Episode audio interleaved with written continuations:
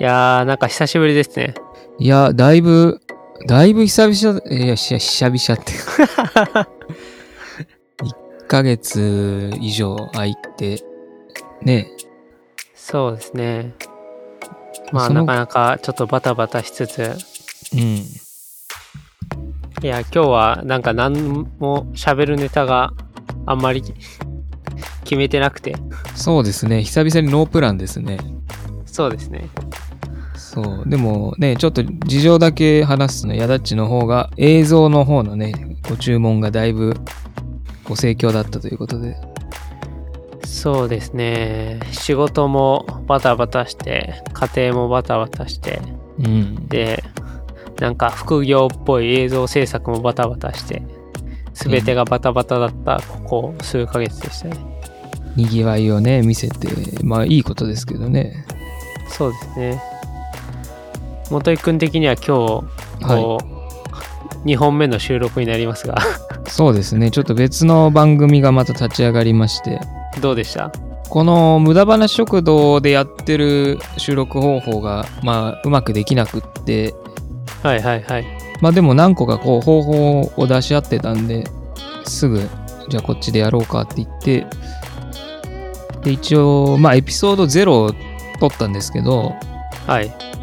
エピソード1がね、ちょっとバタバタしちゃって、なんかこうまとまりきらないのと、あと、使ってるシステムが、あの、一応15分以内でやらなきゃいけないっていうシステムで、そう、でも それ、は結構、完全原稿をしないと結構難しいやつじゃないですか。そう、で、なんか、そう、もともとね、10分ぐらいでって言ってたから、それはいいんだけど、途中、ちょっと僕が部屋の中の工事とかがちょっと一部あったりして、中断しちゃったりして、そう。で、結果ね、あのー明日もう一回、エピソード1は収録し直しという。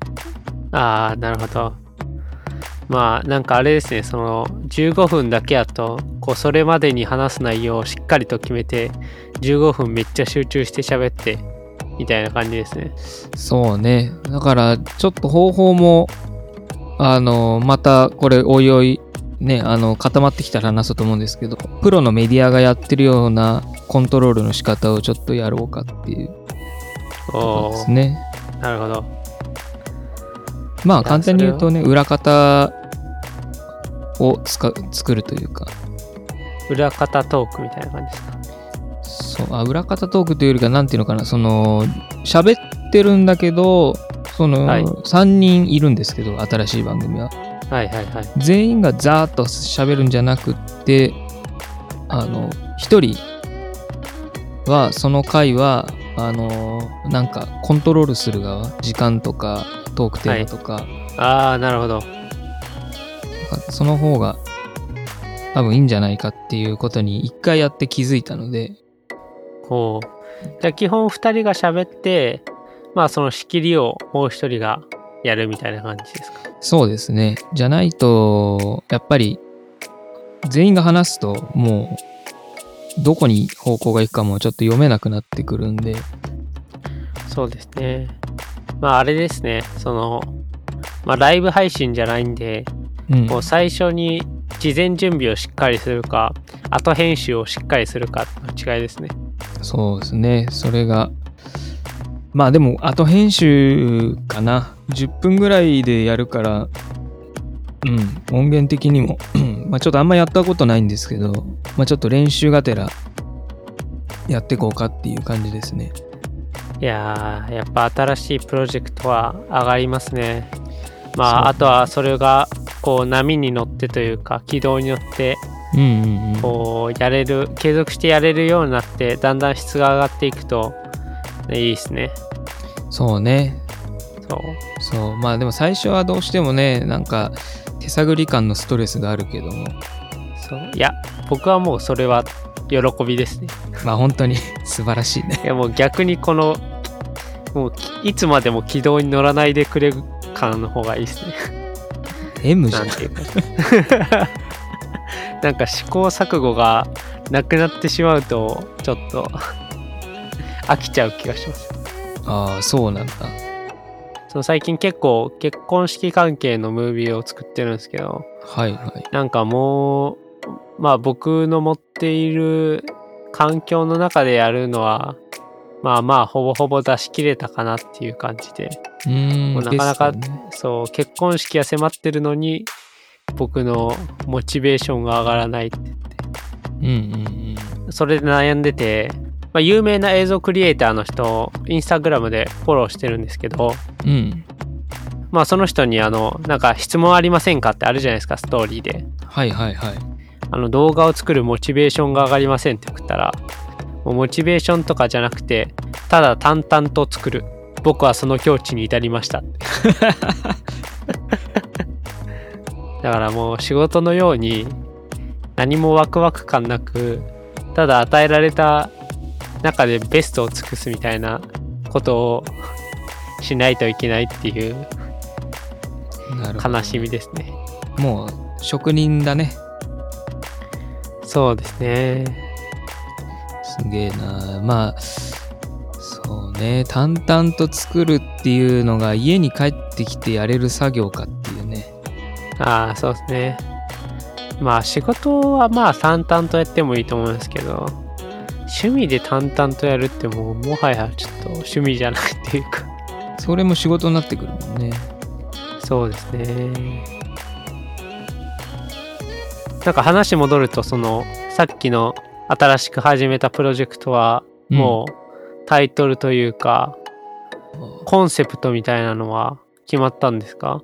なんかターゲットをどこに絞るかっていうのを最初に決めておかないと結構ブレちゃうというかまあブレるのを楽しむのもまあ一興だと思いますけどうんうんうん。基本的にコンセプトは、でもこの番組と大差ないんじゃないかなって感じですね、今のところ。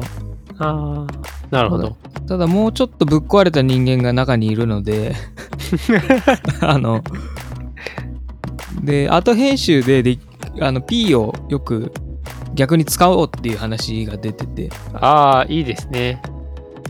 あの、で、ね、あの、メンバーが、まあ僕はいいんですけど、他の2人がちょっとあまりね、実名明かしにくいので、あの、もうはい。お互いのね、呼び名決まったんですよ、しっくりと。ああなるほど。で、それ間違えずに言えてます？えー全然言えてないですね。まあ早速、あれダメで、で吹っ切れて一人のメンバーの住所を言うっていう。いやこれはもういやもうそれはあれれですね。そのあれですね。ピピー音を。P あり多用するための。またこの番組とは違う面白さが出てくんじゃないかなって感じですね。いやーいいですね。いやなんか僕のこう死として仰い仰いでるポッドキャスト番組はいくつかあるんですけどうん。なんかもう300回とか200回とかなんかそんなレベルなんですよねすごいね。そういやそこまでいけたらまあけどそれはやっぱりこう週1回ペースで。何年もやってるんでやっぱそこまでいくんですけど週1回でやってもね、5、6年かかるもんね。1年でそうそうそう50何週だから。そういやーすごいなーって思いながらもでもこの無駄話食堂も今15回分が上がってて、で、なんか、あの、レビューも3件ぐらいなんかついてましたね。あの、コメントはないですけど。ああそれ僕かもしれないですねあ、本当？そう、でもじわじわとね、あのー聞いてますっていう人も増えてきたんで、まあ、このタイミングでね、またちょっと増やしていけたらなっていうのがありますね。僕的にはその最初のクオリティがちょっとあんまり残念なんでできるだけとっとと和を話数を伸ばしてこう一番最初のやつを聞けないぐらいにしたいっていうかあー追えないようにね。そうそうそうそうこの番組ってなんていうか日々のトークなんでうんうん。やっぱ最近上がったやつから聞いてほしいっていうのはありますよそうね。なるべく最新話を聞いてほしい感じですよね。そうですねそう、だから、でもどうなんですかね、最初、まあ、10、10話超えてくると、最初から聞こうって感じにはあんまなんないですよね。まあけど、や、やっぱりあの、1話はやっぱり再生回数が一番多い感じがありましたよ。その、あアンカーで確認したときに。ああ、なるほどね。アンカーが一番あれなのかな。再生回数の確認しやすいのかな。そうですね。あ、まああの、まあ基本的に一番聞かれてるのは、Apple Podcast なんで、まあ、うん Apple Podcast がまあ一つ指針であるんですけど、まあアンカーもう一個、あの、見れる、あれですね。なるほど、なるほど。じゃあ、なんか、トークテーマあります？最近どうなんですか？その、質問箱コーナーは？あ、質問箱コーナー、そうですね。てか、まだあれですね、番組のオープニングも言ってなかった。そうそうそうそうそう。ちょっと待ってくださいね。ちょっと、はいちょっと準備しますね。無駄話食堂は、教会に行くライフスタイルを持つ人たちのまったりトーク番組です。番組のフィードバックは、ハッシュタグ、MUDAFM、ハッシュタグ、無駄 FM でコメントをください。今回のお相手は、元井とえー、ヤタッチでお送りします。お送りします。よろしくお願いしよろします。くお願いします。はい、久々の収録になってますね。あれですね。この、久々すぎて、この、まあ、毎回久々話してますけど、こう、毎回毎回新鮮、新鮮な気持ちが、そうですね。だから本当にコンスタントに、本当はやんなきゃいけないんですけど。そうなんですね。まあ、なかなか、なかなかね、ちょっと久しぶりにはもう禁止ワードにするぐらいのね。あ、そうですね。毎回久しぶりって言ってるんで、何が久しぶりではないのかっていうのがよくわかんなくなってるんで、そう、ね。もうやめましょう、そのトークは。久しぶりは禁止ワードにしましょう。そうそうそうそうそう。はい。で、質問箱に来てた。ちょっとね、にあの3月中からは来てないんですけど、2月いっぱいで止まってはいるんですけども、学校の勉強だけできても何の意味もないと思うのですが、どう思いますかっていう。えまあ僕は結構学校の勉強はまあ大切だとは思う派ですね。うんうん。そのまあやっている内容も今後自分が必要となる知識がまああるかもしれないし大体は僕社会人で、ね、今春から7年目ですけど大体はそんなね生物のこう勉強とかは特にうん。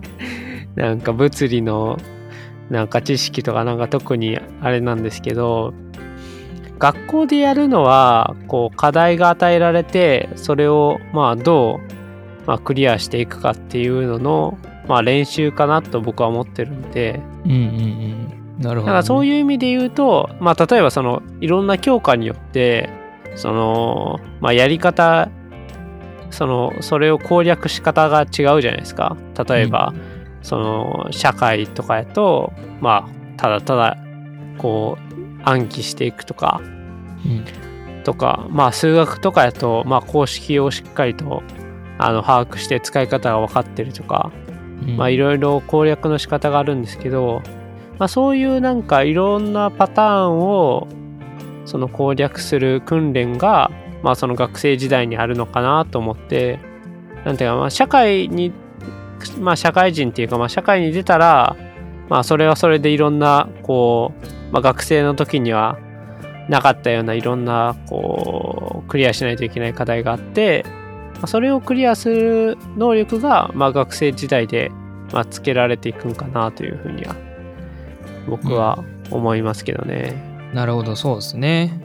そう、学生、まあ、ね、大人になったから、あの時に比べたら、今の方が大変だなって思うかもしれないですけど、そのまあね、みんなその時々でやっぱり、一番大変な時っていうのを経験していて、で、まあ学生のそういう、なんていうのかな、自分のために与えられた課題みたいなのに、そう立ち向かえる気力というか能力というかそういうのが確かに学校で養われる感じしますね。そうですね。まあなんかただ、まあ、僕の場合、まあ、ちょっとあんまりお手本にはならないと思うんですけど、うん。まああんまりこう頭の良くない学校に、まあ、行ってたんですけどね。あ、そその学校でこう、まあ、僕結構先生にまあいろいろなこう、まあ、授業で分からなかったことを聞くのをするのをしててうんでその学校だと、まあなかなか先生たちにこうまあ勉強を聞きに行く学生が少なかったのかわからないですけど、うんもういっぱい教えてくれるんですよ。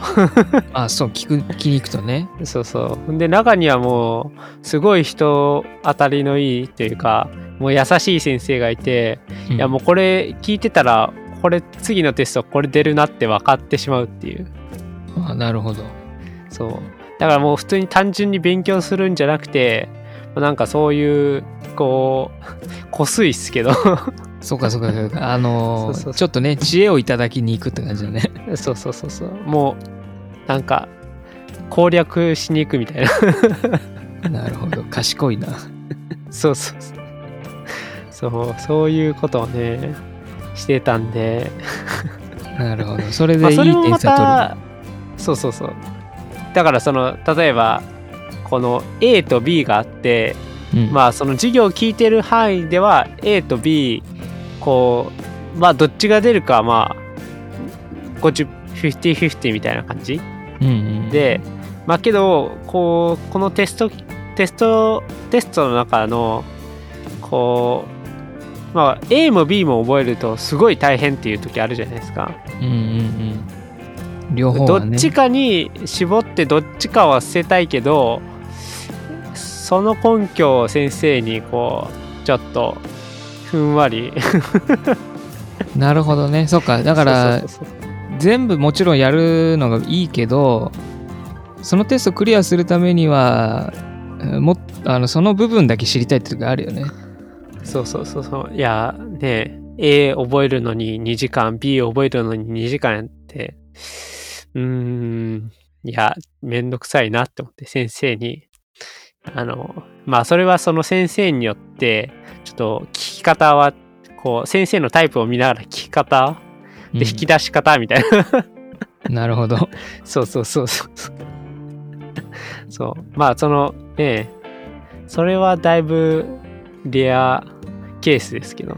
うんうん、いまあ。やー、そっか。でも僕もどうだったかな。なんかもう、高校ぐらいからもう勉強することを諦めてたからな。そうなんですかなんかね、ちょっと吹っ切れちゃってね、僕は勉強してたのかな。あ、でも、やっぱ大学受験とか、ね、やっぱ一応そこはパスしてるんで、はいあのー、要所要所で勉強はしてるんですけどね。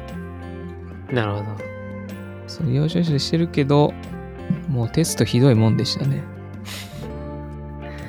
まあそういう意味で言うと僕はもう英語とはちょっと長く疎遠ですね ね中学ぐらいに中学中2ぐらいに無理だなって思って それからはいかにこう英語をまあ特に文法とかでうん。あの、まあ、どうしても英語を取らないというちょ局面で、なんていうか、まあ、単位取れそうな英会話によってる授業を取るみたいな。ああ、なるほどね。そうそうそうそう。まあ、英語、まあ、必要だけど、高校ぐらいの英語ってすっごい難しいもんね。そうなんですよね。いや、あの、まあ、英語は絶対に勉強すべきだと思いますよ。うん。間違いない。そうそうそう。だってね、周りで、やっぱり英語話す人増えてきてるし、そう。あとなんかこう、自分が興味持った分野を、なんかやっぱりこう、いろいろ調べたり突き詰めていくと、うんなんか必ずこう英語で書かれたこう文章というかドキュメントにぶち当たってうん。そうなんとか Google 翻訳で解読するみたいな。いそうねやなんか。スラスラ読めたらええなとかねありますから。あれ、いきなりさ、長文読解とかで、なんていうの？もう知らない単語ブワーって出てこられると、その辺ぐらいからもうやる気なくなってきたんだよね。ああわかります。全然進まないんだけど、みたいな。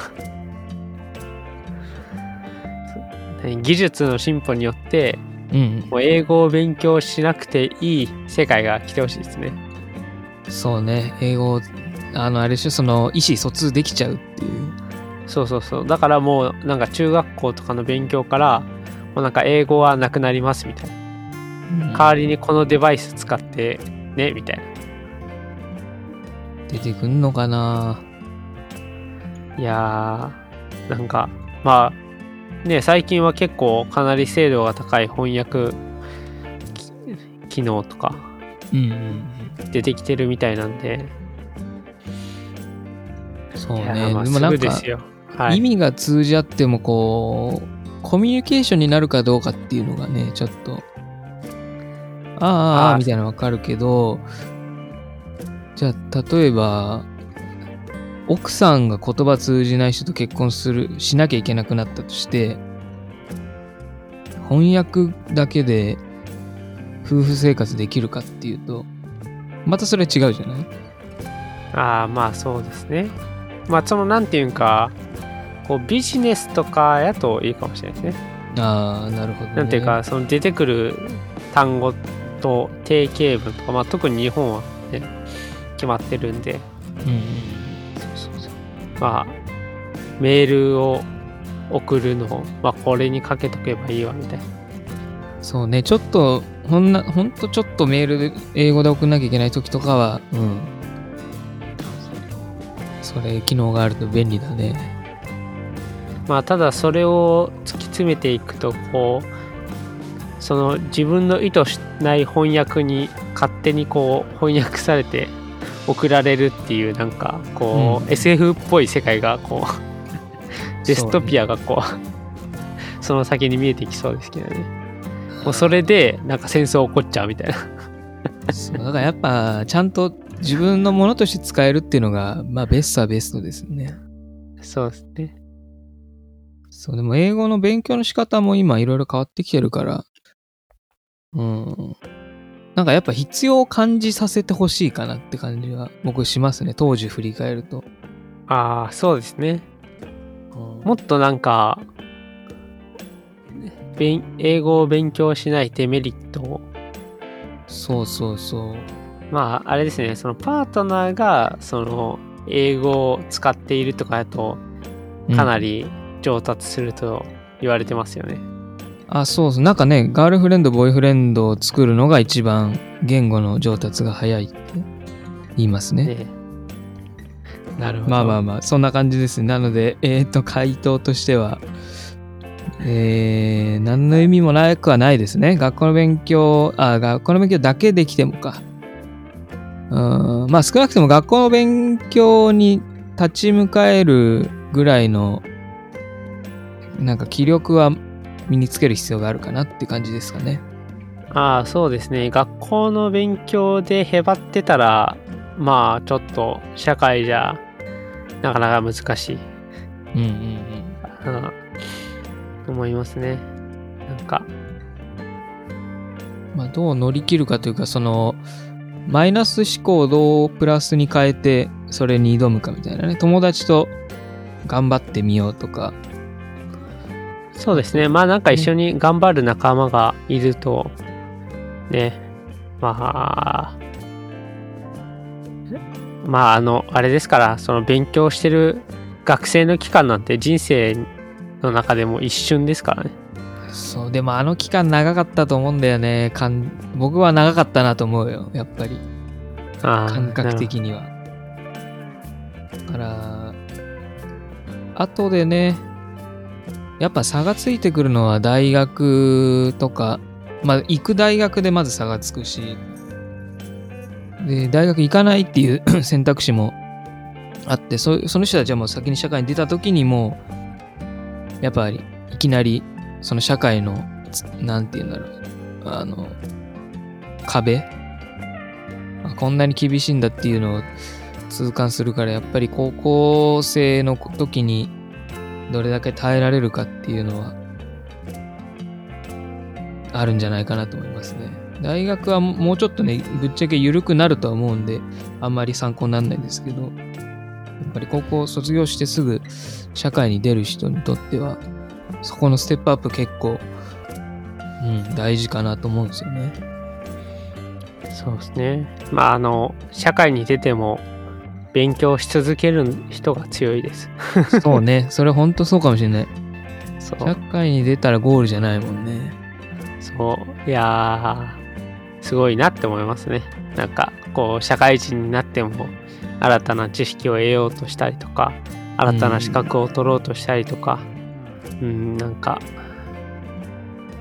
うん、すごっと思って。そうですね、僕もだから、あのーそこ、一番ぶつかってる壁ではありますね。もっとこう、勉強しなきゃっていう。そうですね。うん、まあ、そんなところで、はい。はい。まあ、ずっと結構みんな家に行ったりとか、リモートワークしたりとか、まあそういう感じで、ね、まあそもそも人との関わりがね、なくなっていっているっていう、まあうん状態で、なんか家でやってる、まあ暇つぶしじゃないですけど、時間の過ごし方とかってあります、家か、そうね。今のところね、でもなんか時間を持て余しちゃったっていう感じはまだないんですよね、僕は。あうんあ、その今までこう外に出てって部屋が汚れた分を今リカバリーしてるみたいな感じですか？あー、えっとね、洗濯機はよく回せるようになった感じはするね。ああ、なるほど。やっぱ家事全般、皿洗いとかもそうだけど、うんうん。やっぱいるんで、ちょっとね、10分あればできることって家出ちゃうとできないんで、うん。だから洗濯機も回すの入れるので、まあ5分10分あればできるし、干すのも5分10分あればできるけど、そのタイミングで家にいないといけないからね。そうですね。そうでもお昼ご飯作ったりとかはテレワーク中は僕はしないですね。あ、そうなんですか？うん。なんかそれでね、時間かかりすぎちゃうと仕事に戻れないんで。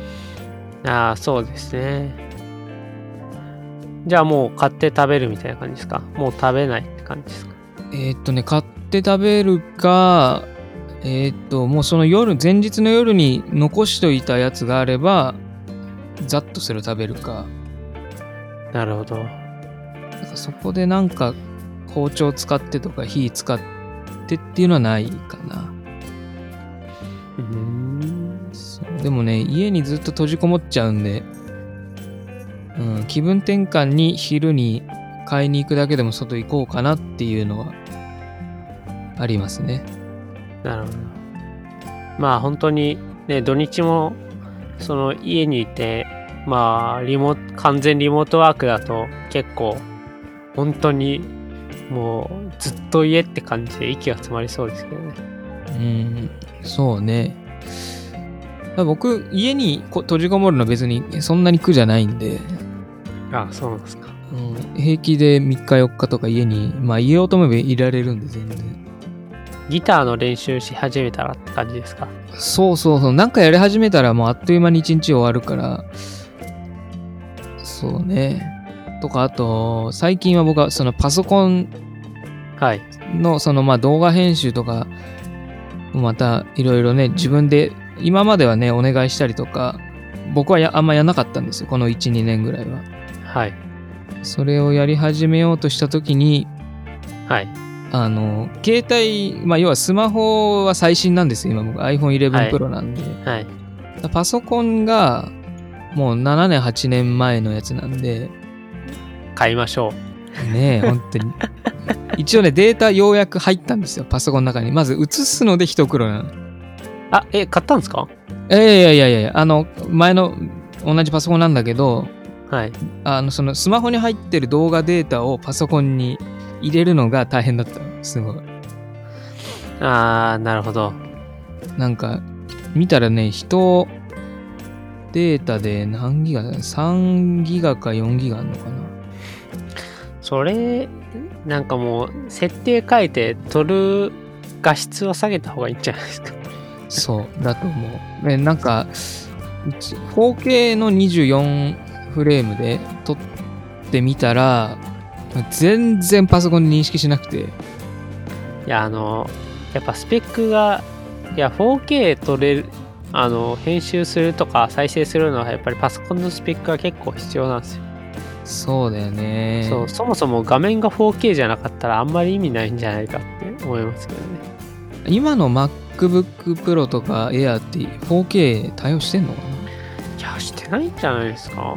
そう、だって 4K ディスプレイなんて、もうディスプレイ単体の世界じゃないですか。そうだよねいやなんか YouTube に上げる時にハイクオリティにしとくと、まあ、見た時にあのその見る媒体によってだけどいい媒体で見たら綺麗に見えるとかあー、まあけどその、結構、その、なんていうか、4K っていうのは、その、見る方のスペックも求められるんですよ。もちろん、あの、モバイルでも、まあ、ダウングレードしたらいいんですけどね。その、あの、180p とかうんうんうんにしたらいいと思うんですけど。そうだからね今現状としてはデータをパソコンに入れたものの認識しないっていうね。え、動画ソフトは認識するんですか？動画ソフトもねさっきちょっとやってみたんだけど iMovie とプレミアはうん認識しなかったですね。ほうえ、えっと、動画は、あれですか？?MOV で出力されてるんですか？MOV ですねああ、なるほど。でダメなんでうーんそもそもこのデータがダメなのかあるいはなんだっけ今えっ、とファイナルカットプロが無料でお試し期間なんか特別になってるんでそれを試すかもう iPhone の中で編集するか。ああ、なるほど。まあ、撮った時に180、100 1080で、ね、フル HD ぐらいで撮った方が、うん。うん、いいのかな。なんか、それをパソコン買い替えたところで、今までやってたそあその 4K 画質で撮ったものを編集できるかどうかっていうのも怪しいからね。そうですね。まあ、なかなか、まあ、結局動画はお金なんですね。そうね、時代が良くなって画質も良くなれば、やっぱそれを扱える機会っていうのも必要になるんだなっていうのが、そうそうそうですね、最近のこの悩みですね。そうっすか。まあ、あの、あれですけどね、その、4K で撮って、最後書き出すときに、1080、フル HD で書き出すと、まあ、色が圧縮されて結構いい感じに綺麗になるんじゃないかなって思いますけどね。あ書き出すときにね。そう。まあ僕は 4K を撮れるデバイスを持ってないんで、まあわかんないんですけど。うんうんうん。いや、この、まさかね、こんなに、なんか編集にすら入れないことになるとは思わなくて。まあそれだけこの編編集の世界は難しいんですよ。そうね、だから技術だよね、本当に。まあ全部 Google さんに聞けば全部回答してくれるんですけど、まあ、その積み重ねがやっぱり大変ですね。うん。だからこれ、今その言ったことを調べたりいろいろやってると、あっという間に一日終わっちゃうというか。そうそうそうそう。だから、あとは何ですかね、あの、楽器も、楽器というか、あの、パッドもはい。最近手に入れたんで、あの、なんか指ドラムとかやれる、はい。ゲーム機みたいなやつですね。はい。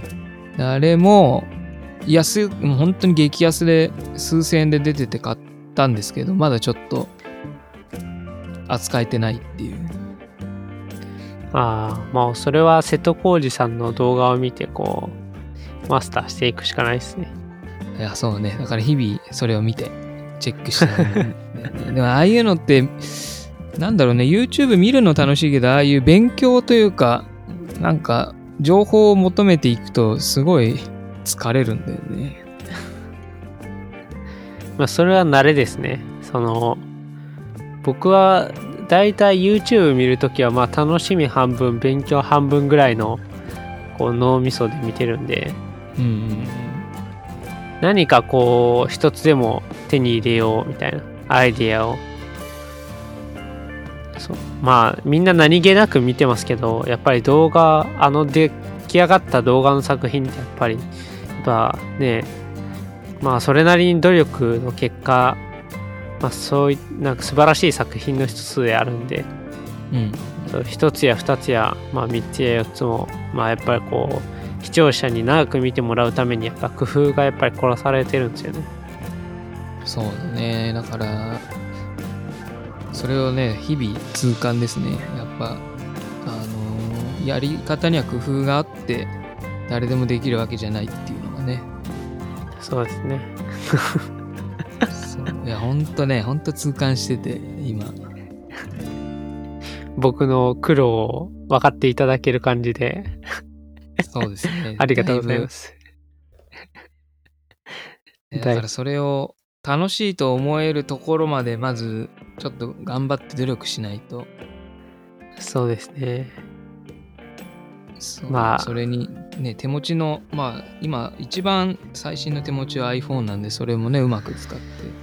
そうですね。まあ iPhone でね、結構その作れるんで、うん。で iPhone で作るなんか iPhone で完結できるアプリとかもねあの本当にたくさんあるんで。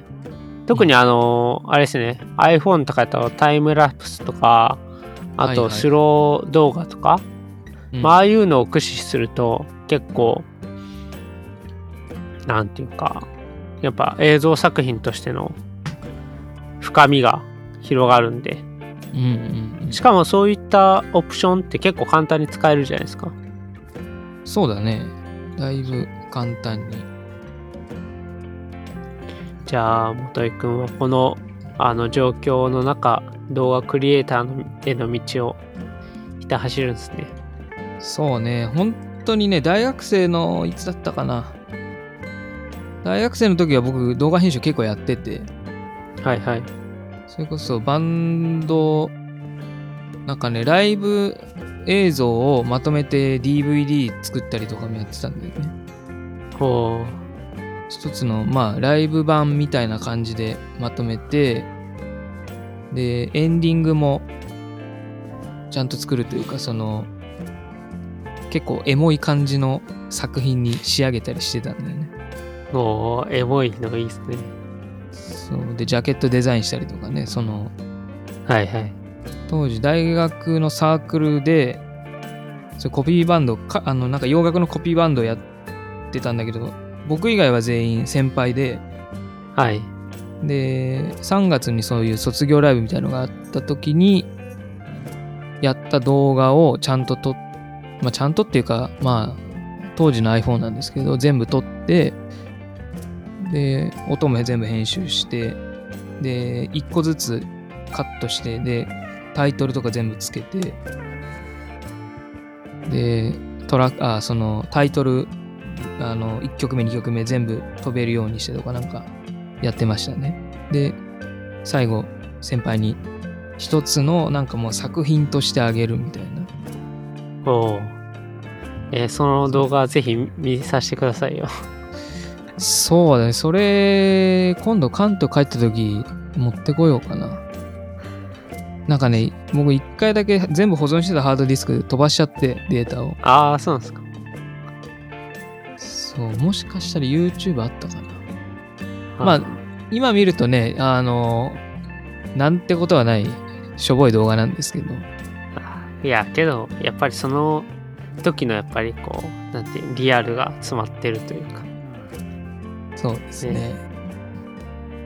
そうっすか。まあいろいろやってました。ねうん。そうですね。まあ僕はあれですね、その最近は、あのーポッドキャストをいろいろ聞くっていうのにハマってまして。ああやっぱポッドキャストなんだよね。そうなんですよ。そう、最近ね、あの、無駄話食堂もエントリーした日本ポッドキャストアワードっていう第1回日本ポッドキャストアワードはい一応エントリーは正式に認認められて、そのホームページのリストに載ってるんですけど、一応うちの番組も。うんうん。そうまあ、そこで選ばれたその20作品、ノミネートされた20作品で、あ、今日大賞出てたんじゃないかな、昨日か今日か。あ、本当に？そう。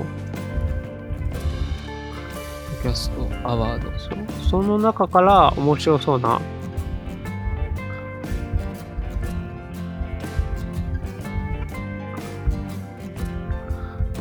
へえ、トロフィーもユニークだな。日本ポッドキャストアワードの表彰が、あ、出てますあね。あ大賞が出てますね。大賞は？これ19か。あ、俺19、10ごめんなさい、19のページ見てましたね。大賞ニュースでトップニュースで6時間前。結構リアルタイム。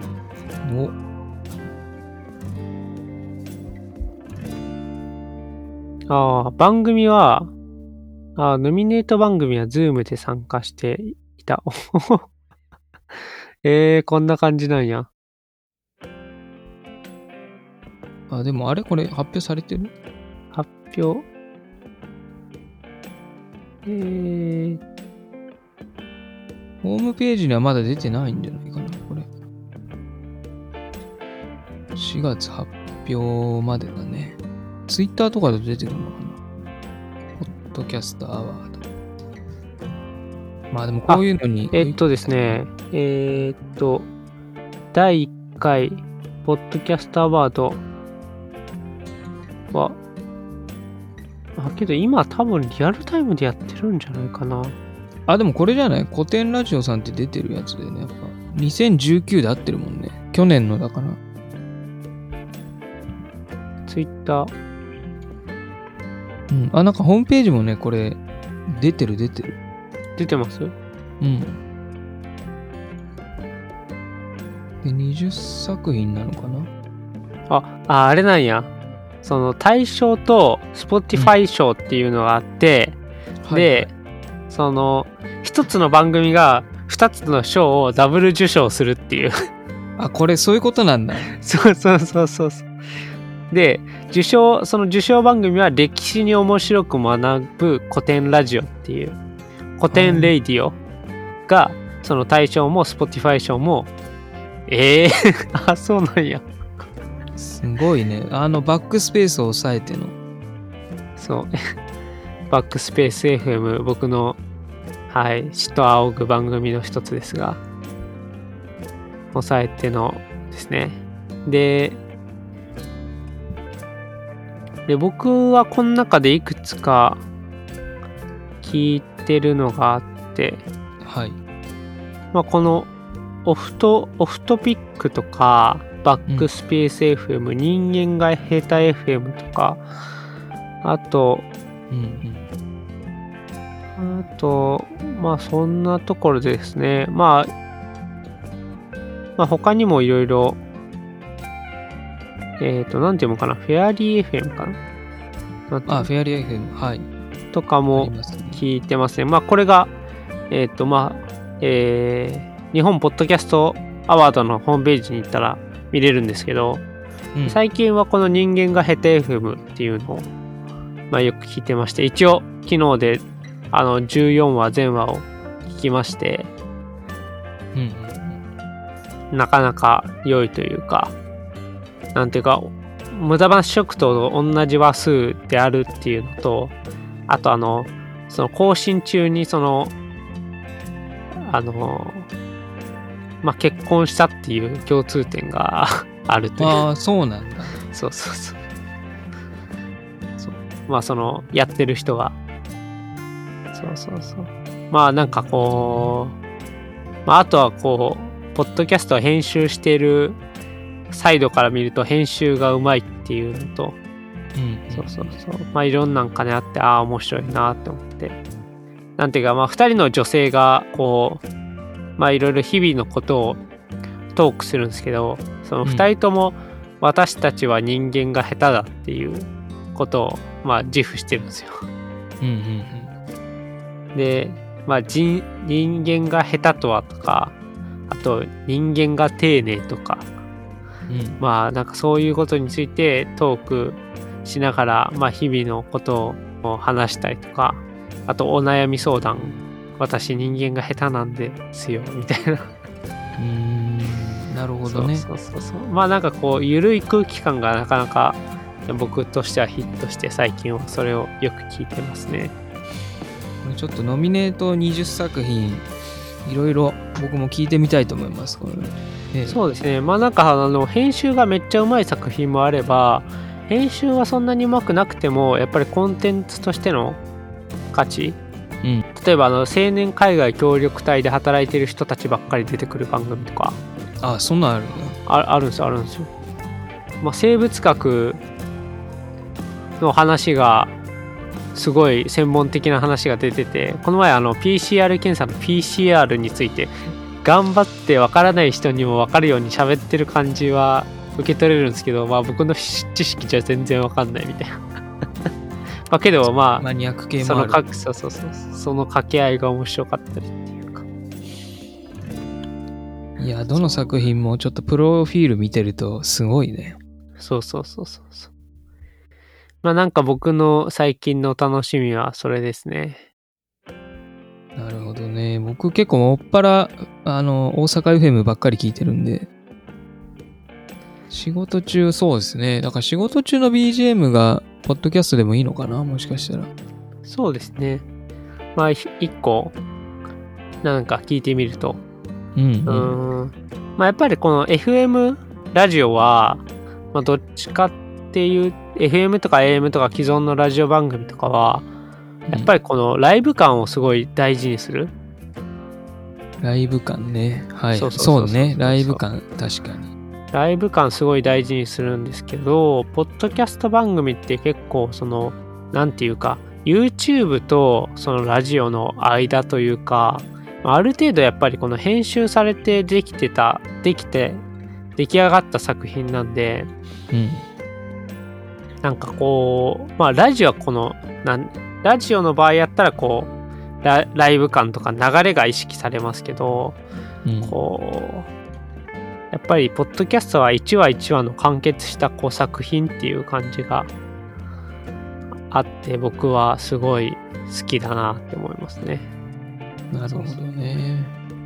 まあそういう感じで皆さんポッドキャスト聞いてくださいそうですね。ぜひ。まあ、ポッドキャスト人口やっぱり少ないというかな、なんかね、コンテンツとしての認識がまだまだ弱いところねがあって、でもなんか FM ラジオ FM とかでもその番組の続きだったりあとはもう一回聞けるコンテンツとしてポッドキャスト使ってたりとか少しずつなんかそういうメディアとしての認知度上がってるのかなとは思うんですけどまあちょっと今ねこういう時期なのでそういうメディアをまあ見るのもいいんですけど出す側としてのこう、苦しみとか準備とかっていうのをね、あの、多分味わってる人が増えてきてると思うんで、僕も例外なくそうなんで、ね、あの、なんかそういうコンテンツが、まあ、レベル底上げするとね、面白いんですけど、さらにこう、ハードルは上がっていくっていう。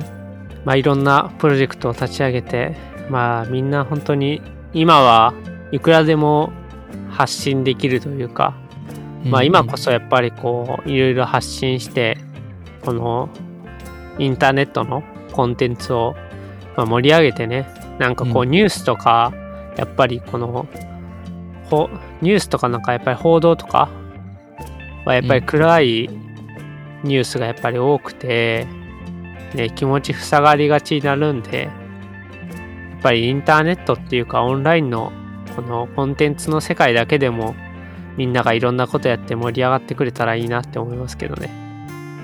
そうね、なんかニュースもね、いろいろ見てるとやっぱ暗くなってきちゃうしね。そうですね。まあ本当今外に出れない前提で話してますけどやっぱ出ようと思ってる人出なきゃいけない人っていうのはまあ気をつけていただいてまあ極力やっぱりね、いろんな情報見てると、とにかく、うん家の中にいて、菌になるべく触れないっていうのが今ベストなのかなどうなんですかわかんないですけど。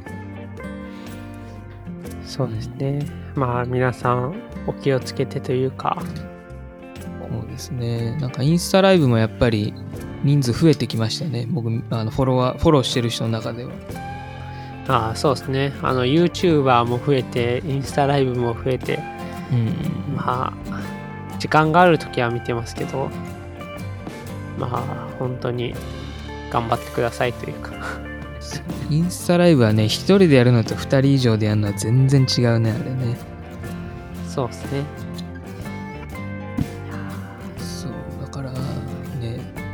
その時になんか自分って何が得意で何ができるんだろうって結構改めて考えたりもするんですよね。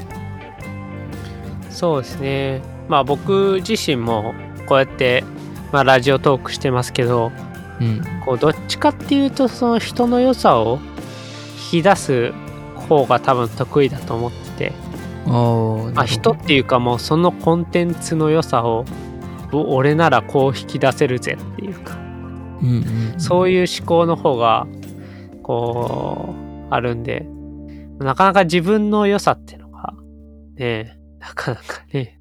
あまあ、逆に僕は、あの、いろんなことにチャレンジしてほしい、あ、チャレンジしたいけど、うん、その時にの、うん、ツール、ツールとか、あとはどうやったらもっとこういうことができるって技術的な部分がそんなに、まあ、強くなかったりするんで、その、なんまあ、第一歩目はいろいろやりやすいんですけど、じゃあそこから、うん、何をこう技術的にやったらもっと聞きやすくなるかなとか、多分ね、その辺が今ちょっと伸び悩む原因かなっていうのが自分でありますね。